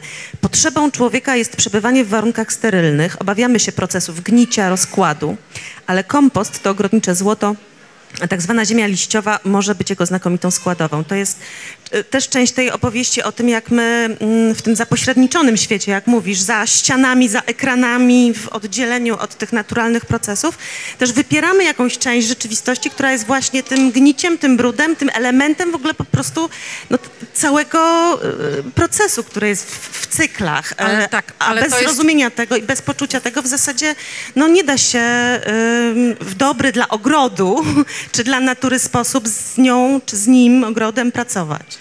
ale to jest też całkowicie naturalne. Ten proces, że człowiek nie lubi czegoś takiego, to też jest naturalne, dlatego że my nie możemy się za to winić. My przez wiele, wiele setek lat mieszkaliśmy w trudnych warunkach. Myśmy nie, nie od zawsze mieli ogrzewanie i to tak szczerze mówiąc nie od, od dawna. Ja na Kaszubach znam wielu y, gospodarzy, bo ja uwielbiam jeździć po różnych gospodarzach i się poznawać z nimi, którzy dopiero od niedawna mają ciepłą wodę. Tak, wiecie, takie rzeczy, które sp- sprawiły, że możemy się myć, że nie mamy chorób cały czas, e, to jest coś, no, coś nowego i w naszym mózgu cały czas jest to, że my się boimy tego. To jest naturalne. I, wiecie, osoby, które e, fascynują się historią, to, to wiedzą o tym.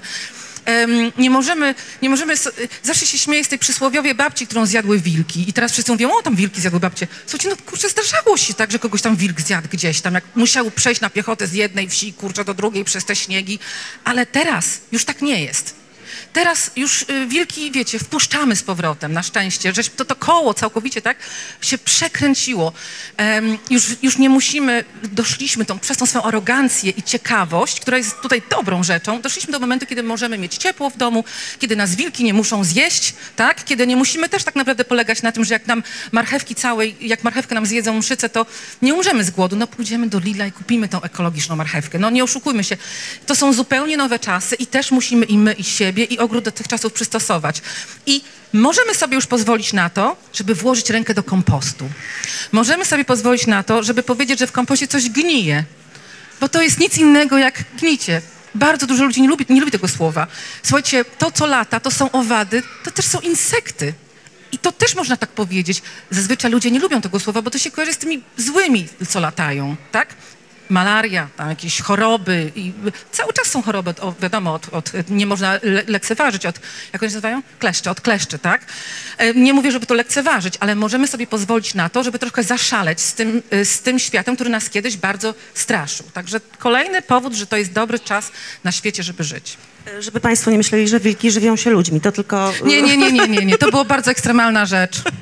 Bo był, nic nie miały te wilki wtedy, pamiętam. E, Czy są jeszcze jakieś pytania? E, Gdzie mamy... O, tutaj mam mikrofon. Dzień dobry. Ja chciałam jeszcze tylko dopytać, y, w jaki sposób naturalnie zakwasić y, glebę na przykład, ale mocno, nie tak, że fusy do kawy 6 A po co mocno? Na przykład borówki albo To znaczy, to znaczy rozumiem, że kwaśnego. pe- chce pani uprawiać borówki w miejscu, gdzie jest super zasadowa gleba, tak? Nie jest super zasadowa, jest około załóżmy 6,5-7. No to to jest bardzo nat, na, na, neutralna i nie trzeba mocno zakwaszać. Trzeba. E, Po pierwsze, e, zapraszam do naszego podcastu, bo bardzo dużo o tym mówimy, właśnie o takich praktycznych rzeczach.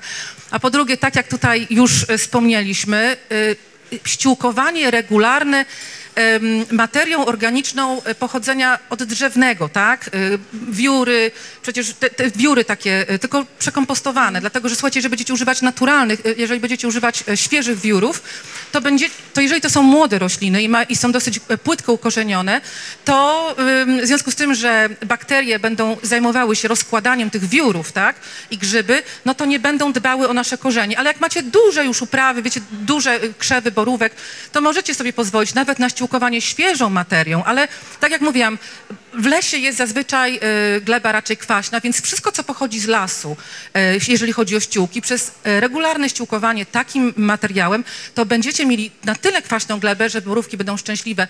Jest dużo miejsc, gdzie borówek niczym się nie zakwasza, tylko i wyłącznie ściółkuje i kompostem, i właśnie y, przekompostowanymi zrębkami albo y, wiórami, takimi wiecie, od, od stolarza nawet, em, albo korą i to całkowicie wystarczy. A jeżeli chcecie uprawiać borówki na bardzo zasadowej glebie, to zamiast borówek uprawiajcie lawendę.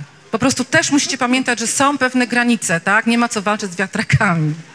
Dziękuję bardzo. Udało mi się y, odejść w ogóle od podłoża na bazie torfu, natomiast miałam Gratulacje, kłopot, y, super. Od dwóch lat już, natomiast miałam kłopot, jak zastąpić torf kwaśny, bo sprzedają podłoże do borówek, nie wiem, 3,5-4, więc tu miałam problem. Po prostu długoterminowo E, rozumiem. Naprawdę to, y, to trzeba znowu zaufać tej, tej, tej mikroorganizmom, tej glebie. E, Te mm, korzenie znajdą sobie, wyszukają sobie w tym podłożu, które się stworzy przez takie ściółkowanie wystarczających partnerów dla siebie, które będą ze sobą współpracowały, tak jak opowiadam w tej książce, będą przekazywały te y, składniki pokarmowe, które trzeba. Naprawdę.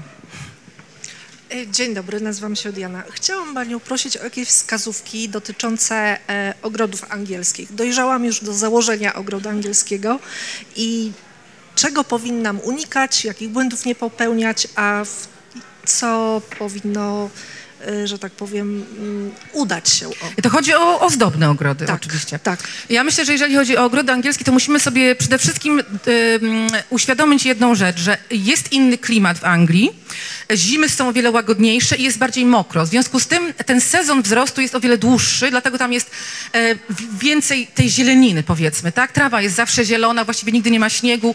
Są też rośliny zimozielone, które są bardziej, e, które są mniej odporne na chłody, dlatego, że tam jest cieplej, jest więcej tych zimozielonych roślin. Ale wśród nich są oczywiście rośliny, które w Polsce świetnie rosną. Więc takie podstawy angielskiego ogrodu ozdobnego to na pewno mieszane rabaty. Mieszane. My tak żeśmy e, tutaj rozmawiali, jak e, robimy, jak pracujemy nad tłumaczeniem tych książek i teraz Noela Kingsbury i wcześniej Pita Odolfa, jak przetłumaczyć te niektóre terminy, dlatego że w Polsce ich, ich nie ma jeszcze, chociaż ja zawsze wymyślam na tych wycieczkach, tłumaczę na, na żywca, ale mieszane rabaty są bardzo ym, wymagające od ogrodnika, dlatego że mieszana, prawdziwa angielska rabata to jest rabata, na której są rośliny jednoroczne, dwuletnie, wieloletnie, wieloletnie, które w Polsce nie przeżywają zimy, więc trzeba będzie w jakiś sposób je albo przezimować, albo spowodować, że pobierzemy sadzonki na następny rok.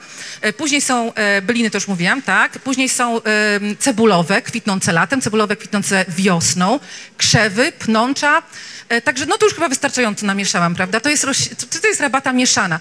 I teraz, żeby te wszystkie rośliny się ze sobą zmieściły, to trzeba wiedzieć też, jak zaplanować kiedy, że wy, wysadzamy powiedzmy do nich e, rośliny cebulowe, e, tulipany jesienią, potem wiosną musimy je usunąć, zanim posadzimy jednoroczne kosmosy, które już czekają po wysianiu na parapecie gdzieś tam w inspekcie, tak?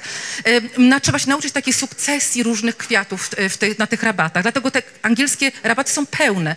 Dlatego, że ci ogrodnicy tam faktycznie ciężko pracują na tym, żeby cały czas coś dosadzać, coś wycinać, coś przycinać przycinać. Kolejna rzecz, bardzo wiele roślin, takich typowych roślin w angielskich rabatach, to są na przykład jeżówki, tak? No to, jakie jeżówki? Ostróżki, ostróżki, tak, delfinium. Słuchajcie, no to są tak ciężkie rośliny w, w uprawie, dlatego że trzeba je podwiązywać, trzeba je przycinać, ogławiać. To jest zupełna, że tak powiem, odrębność tych naturalistycznych roślin, których nie trzeba nic tak naprawdę robić, tak? Na tych rabatach angielskich to się troszkę pani napracuje, dlatego że no, dosadzać, przysadzać, dzielić, podwiązywać. Też potrzebują więcej wody zapewne niż jakieś tam preriowe, dlatego trzeba by było przynajmniej osiągnąć tą wilgotność w glebie przez porządne ściółkowanie co roku. I tutaj akurat ściółka z lokalnego zakładu utylizacji śmie- śmieci świetnie się nadaje. No i tak jak mówię, warto mieć jakieś rośliny pnące, czy to jednoroczne pnące, czy tunbergia, czy jakiś... em, czy, czy, czy wieloletnie, tak? E, Też w każdym angielskim ogrodzie są em, klematisy, czyli powojniki. No do tego może jakiś obelisk, tak? Róże oczywiście, to to czy jeszcze inaczej przycina się róże. Także to się wchodzi w taki naprawdę już um, doświad, doś, doświadczony, albo może zdobędzie się to doświadczenie, nie? To w takim razie nie trzeba zbyt dużo od siebie na początku wymagać, tylko e, po prostu przez kilka pierwszych lat wychodzić do tych rabat latem przynajmniej trzy razy w tygodniu, żeby je pielęgnować, nie? No i krawędź ładna, równiutka, z tyłu jakieś tło, żywopłot, murek, płot, żywopłot albo z grabu, albo z buka, albo z cisa, jeżeli ktoś chce zimozielony i będzie angielski ogród w Polsce. No to jest cały czas ta opowieść y, o kontroli versus tej To dzikości i duża naturalności, kontrola, tak. prawda? No to jest też na co jesteśmy gotowi i czego tak naprawdę pragniemy. Czy są? Tak, są. Jest, widzę jeszcze pytania dalsze. Ten piesek jest grzeczny, nie? Bardzo. Gratulacje, takiego grzecznego pieska to nie widziałam. Witam. Ch- e, Chciałabym od razu się przyznać, że y, grabieliście z orzecha, Ale brawo za przyznanie się, to już jest początek terapii.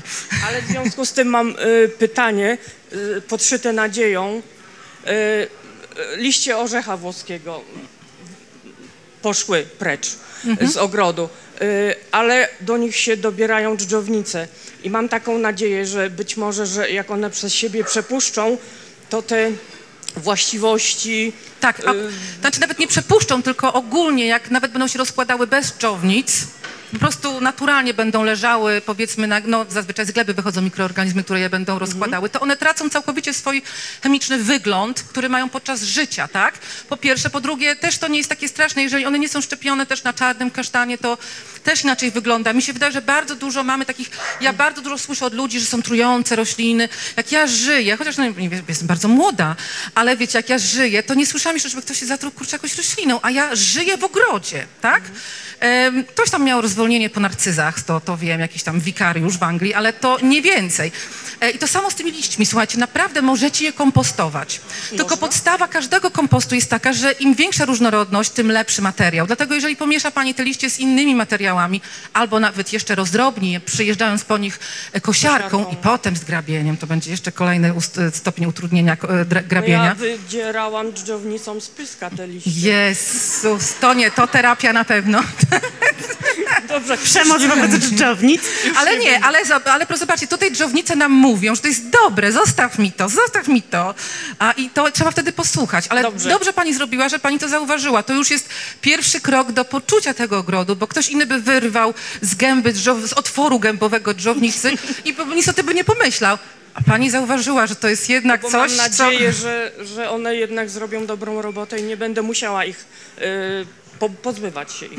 Nie, nie, nie, niczego nie trzeba się pozbywać, jak najbardziej. I dżownice też przychodzą do ogrodów, w których one, dżownice są bardzo mądre stworzenia, prawie tak jak kury. One nie będą w ogrodzie, w którym nic dla nich nie ma. One przejdą do sąsiada i ślimaki niestety. E, naprawdę, jeżeli na przykład robicie kompost, e, wermikompost, tak, z dżownicami i te dżownice zwieją wam z tego kompostu, to wtedy musicie pomyśleć, kurczę, chyba naprawdę coś skrzaniłem tutaj, czy skrzaniłam. A jeżeli są u pani dżownice, to wydaje mi się, że wszystko są. jest w porządku na świecie. I krety są też. Dziękuję. Proszę. Następne pytanie, tak. Będzie podpisywanie za momencik, jak już skończymy z pytaniami. Muszę rękę masować. Ja mam na imię Sybilla i chciałam tylko taką mieć e, prośbę w imieniu e, właścicieli lasów, e, które są pod kontrolą leśników. Czy e, mogłaby Pani jeden podcast poświęcić roślinom rodzimym, gdyż e, no nie wolno nam prowadzić e, żadnych nasad, tak naprawdę budując to średnie piętro, ja akurat jestem w trakcie budowania średniego piętra w lesie i nie mogę mieć żadnych po prostu gatunków inwazyjnych, w związku z czym połowa tego, co jest w szkółkach, w ogóle się dla mnie nie kwalifikuje i chodzę po polach i za przeproszeniem kradnę roślinki, które wydaje mi się, że mniej lub bardziej są nasze. No dobrze, a, a czemu tam w ogóle próbujecie założyć to, to, to, to piętro? Czemu to sadzicie? No bo to jest taki ten etap, taki moment, tak? Mam 20-letni lat e, dębowy, A, a on tam nie trochę. chcecie zostawić, żeby sam się zasadził? Y, Samo się, samo się tam nie zasiewa, ponieważ wokół mam klasyczne lasy rębne, z których to po prostu nawet nie, Nie doleci. nie Nic mi nie przyjdzie. Mhm, tak, i wokół mnie są 40-50-latki. To jest taki las, który miał trochę przejść, miejscami był spalony. Jeszcze mam miejscami zwały śmieci. To tak zabrakło mi tego dodatku, że jednak w polskich lasach to śmieci to jest chyba taka No ale najczęstsza e, tak, rzecz, z, tego, co, z tego co wiem, to słuchajcie, dę- dęby to nie są rośliny, pod którymi coś rośnie za bardzo też. Ale y, w lesie dębowym tych Mhm. dębów samych nie ma, tak? One są tak naprawdę, no nie jest ich tak gęsto. Może A tak to te Tam, tam jest więcej brzus na pierwszy rzut oka e, czy, czy innych. To, tak jak mówię, no jest y, właśnie bardziej by mi zależało właśnie, na, żeby porozmawiać o tych bylinach, o, o właśnie, o, ale tych naszych polskich właśnie, o takich możliwościach dosadzenia właśnie tych y, naszych polskich. E, Dziękuję, bardzo ciekawe pytanie. Słuchajcie, ja też mam las. E, Naturalny, dziki las. Może mam tego lasu 5 hektarów. I powiem wam szczerze, że w życiu bym tam tak naprawdę nie posadziła nic. E, dlatego, że widzę, bo ja mam ten las już 20 lat. I widzę, jak tam się samo wszystko pięknie zmienia. Jak kupiliśmy tą działkę na Kaszubach, bo ten ogród to jest mała część tego, tej całej działki, to na początku były właśnie wierzby i topole. To, były pierwsze, to są pierwsze rośliny, które za, zaczyna, zaczynały rosnąć w miejscu, gdzie nawet kiedyś podejrzewamy, że może nawet było pole truskawek 50-60 lat temu, dlatego że na Kaszubach to było dużo truskawek i jest po prostu piach i wszędzie nam truskawki rosną, gdzie tylko się da. Em, I później na naszych oczach, podczas wiatrów, podczas pogody, przez te 20 lat, te topole i te wierzby się regularnie łamały. To były zawsze te drzewa, które się łamały zimą podczas wiatrów.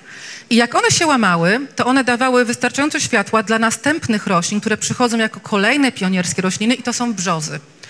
Także w tym momencie mamy brzozy, które kolejnym będą do łamania, ponieważ są bardzo wysokie. To jest lasek, którym w ogóle nie, inge- nie ingerujemy. One są wysokie samosiejki i one będą następnymi rośl- roślinami, które się e, prze, przewalą, tak? Złamią. I już pod nimi są ładniej, ładnej wielkości dęby i buki i pewnie graby, gdzie nie, gdzie i na granicy, tam gdzie jest więcej światła są jarzęby, e, no takie k- mm, e, bezkoralowe, takie typowe rośliny też grawędzi lasu. I wiecie co? I obserwując to, zaufałam, że naprawdę nie ma sensu tam się w to ładować. Chociaż próbowałam posadzić oczary i y, bardzo je pielęgnowałam i nic z tego też nie wyszło, chociaż parę, tak, żeby coś było ludzkiego w tym, no, taki nieludzki las, idę, tam jakieś, wiecie, potwory. Nie. stwierdziliśmy, że zostawimy go samemu sobie, a szczególnie nie brałabym się za to, żeby sadzić tam jakiekolwiek rośliny zielne. Tak? Bo ta ziemia musi, zanim ta próchnica się stworzy, to musi zająć pełno, pełno lat. Dlatego naprawdę z całego serca proszę was, pomyślcie na tym, czy chcecie tak naprawdę tam coś sadzić. Czy może macie coś innego do roboty ważniejszego? I zostawić na kilka lat i poobserwować, bo to jest fascynujące. Dlatego, że w tych drzewach, które się przewracają i które potem pozwalają innym rosnąć, to są naturalne miejsca, gdzie ptaki mogą żyć. To są takie naturalne dziuple. Tego też nie usuwamy, nic nie robimy, nie oczyszczamy tego lasu. Tylko oczyszczamy i wyłącznie to, co inni ludzie nasadzili przed nami, to są świerki. Oczywiście y, nasadzono świerki i te świerki u nas poumierały, tak jak w wielu miejscach. I to są takie ogromne, wielo, wielometrowe, em, suche pochodnie, które tylko czekają, żeby się zapalić. I to jest faktycznie według strażaków e, problem, tak? Dlatego jeżeli usuwamy jakiekolwiek drzewa, tak w ogóle stamtąd zabieramy, to właśnie te suche świerki, bo one, na Kaszubach zawsze jest mokro, ale gdyby był jakiś taki bardziej suchy rok, to mogłyby się zapalić i to by było niebezpieczeństwo dla całego, dla całego lasu. Ale my mamy, nasz las jest dookoła, właśnie też są pola, nic naturalnego nie ma. Ale to jest taka opok, pokaż tak mówi, wiecie, taka ostoja zwierzyny. Mamy tam wszystkiego bardzo dużo. A ile tam wy macie tego lasu? 5 hektarów? To już jest wystarczająco, żeby spróbować pozostawić go naturalnym. Zostawcie go w spokoju. Przepraszam. Pewno mąż się nie zgodzi, wiem, ale... A to są lasy państwowe w waszym, op- waszej opiece? Lasy prywatne? Ma pani upól. Jeżeli, jeżeli jest to las jako las zarejestrowany, to jest e, coś takiego jak upól i nade mną po prostu jest e, gospodarzem e, poniekąd, tak, leśniczy. I ja Lasy w tej prywatne? chwili, tak, lasy prywatne też, więc mam pewne konkretne obowiązki wobec tego No i lasu. to jest nieszczęście właśnie I tego, kolejną, że ludzie nie natomiast mam bardzo fajnego leśnika i właśnie doszliśmy też do takiego wniosku, że ponieważ tam było trochę grabieży też i właśnie mam trochę próchnicy, ale to drewno zostało wywiezione i skradzione z tego lasu. U mnie też. E, stąd mam takie placki i w Mm. tych plackach chcemy dosadzić to średnie piętro, ponieważ chcemy zrobić tam, Mhm. tam jest niedaleko rezerwat ptaków na Wiśle i po prostu chcemy tam zrobić takie miejsce, e, właśnie taki, taki bardziej karmnik, Mhm. tak? Więc będziemy walczyć o, o też przekwalifikowanie tego, tak? Ja myślę, że w takim razie e, trzeba by było poszukać w leśnych szkółkach, bo oni będą mieli dokładnie takie rośliny, jakie wy potrzebujecie.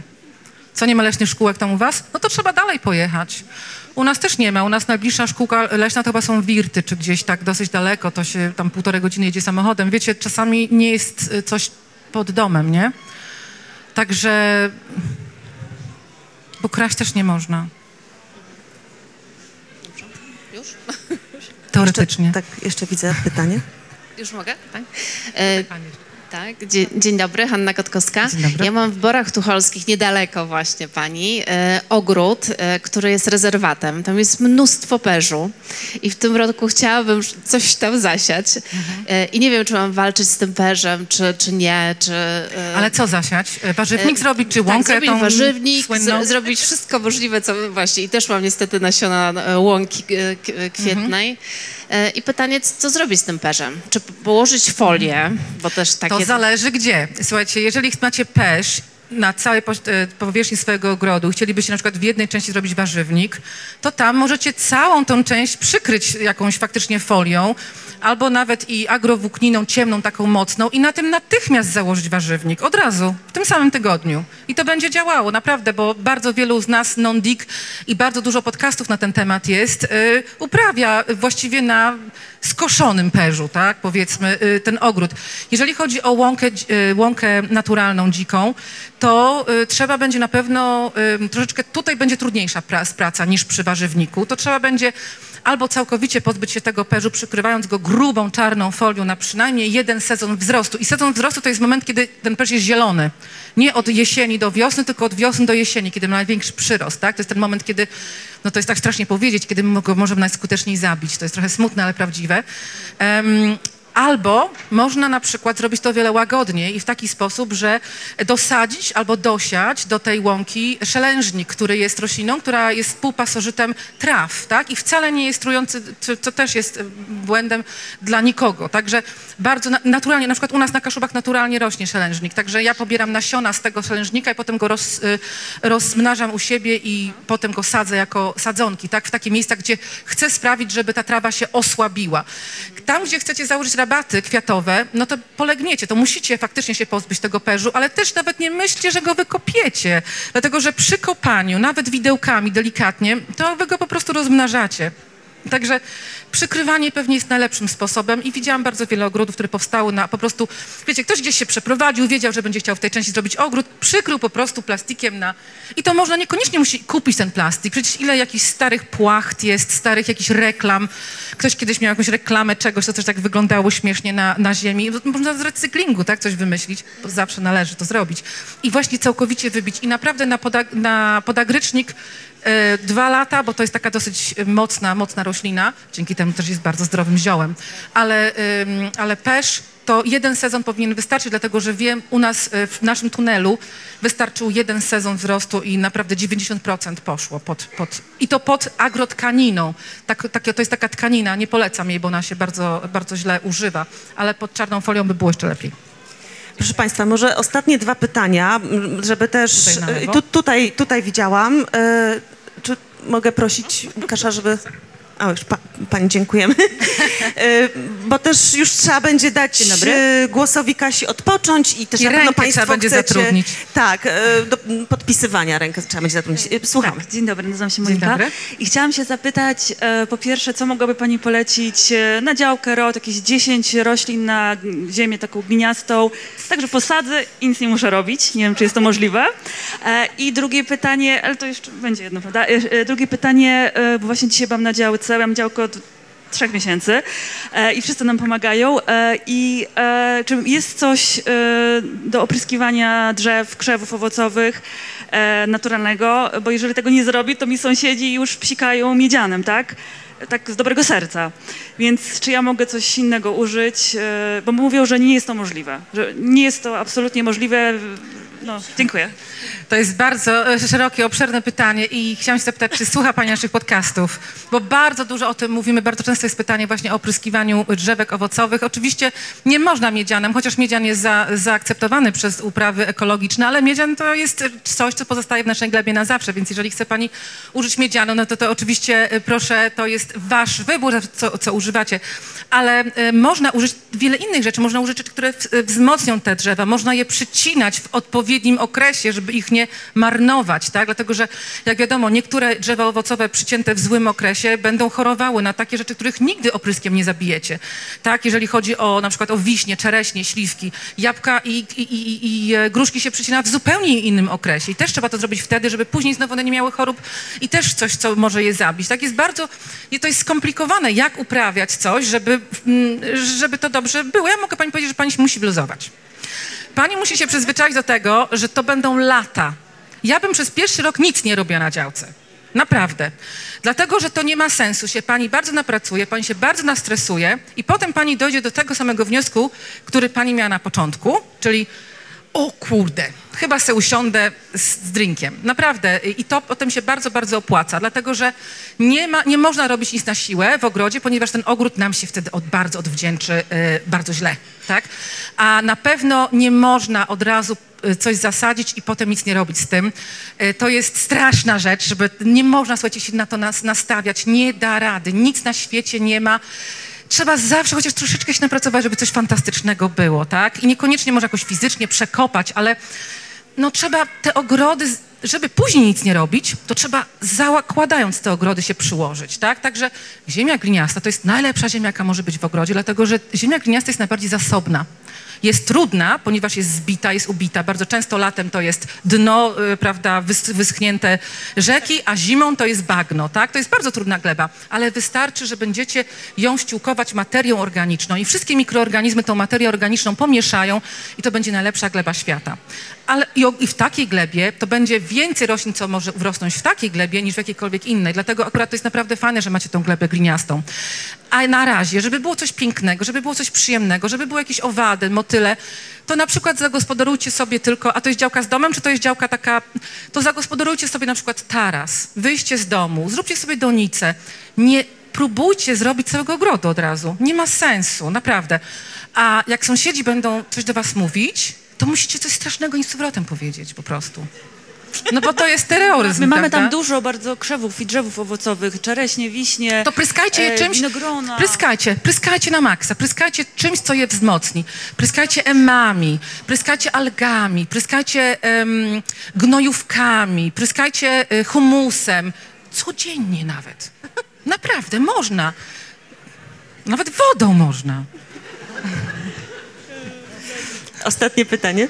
Bardzo mi miło, mam na imię Dorota e, i e, chciałabym zapytać, po wizycie u pani Kasi e, w ogrodzie wzgorzem zakochałam się w rabacie preriowej. Niestety mam działkę zalesioną, są tam wysokie świerki i sosny dwudziestoletnie. Czy jest sens się w to bawić, czy daremny trud, żeby założyć tam taką rabatę? E, To znaczy taka rabata, bardzo mi miło, dziękuję, że Pani się podobało. Em, Taka rabata preriowa, jak u nas jest, ona będzie potrzebowała więcej światła niż to, co u Pani może e, dostać, prawda? Ale na pewno można stworzyć ogród czy rabaty, które są w takim stylu, tylko wybierając inną roślinność. Musi Pani szukać roślinności, która jest na suche i lekko zacienione miejsca, bo rozumiem, że tam to nie jest tak strasznie czarno w tym lesie, prawda? Nie, nie, to jest parę drzew tak przy, przy płocie bardziej, ale właśnie tam chcę zrobić tą rabatę, żeby Mhm. ją widzieć z okna salonu. No, to jeżeli, no nie wiem, jak tam jest światło, o której porze y, dnia, czy tam jest dużo, czy mało, ale trzeba sobie zawsze na początku ustalić, ile mamy światła. Jeżeli mamy światło od rana do południa, to to jest półcień.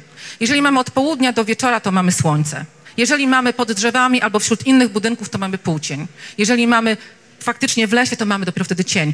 Bardzo często mamy tak naprawdę półcień w ogrodzie, nam się wydaje, że mamy y, słońce. Na, uwierzcie mi.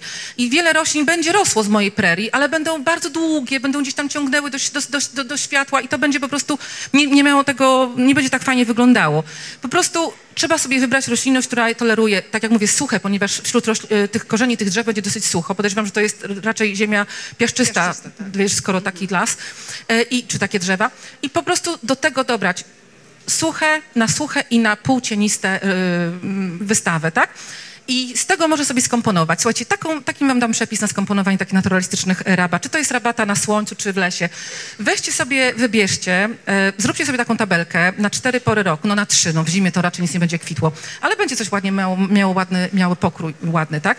I sobie wpiszcie w tych, w tych tabelce na przykład trzy tylko gatunki, które kwitną wiosną i są super piękne. Na przykład na półcieniste miejsca to są brunery, narcyzy, em, miodunki, powiedzmy, tak? Albo jakieś nawet, y, albo nawet jakieś, nie no, na wiosnę to miod, łódka, też pięknie kwitnie.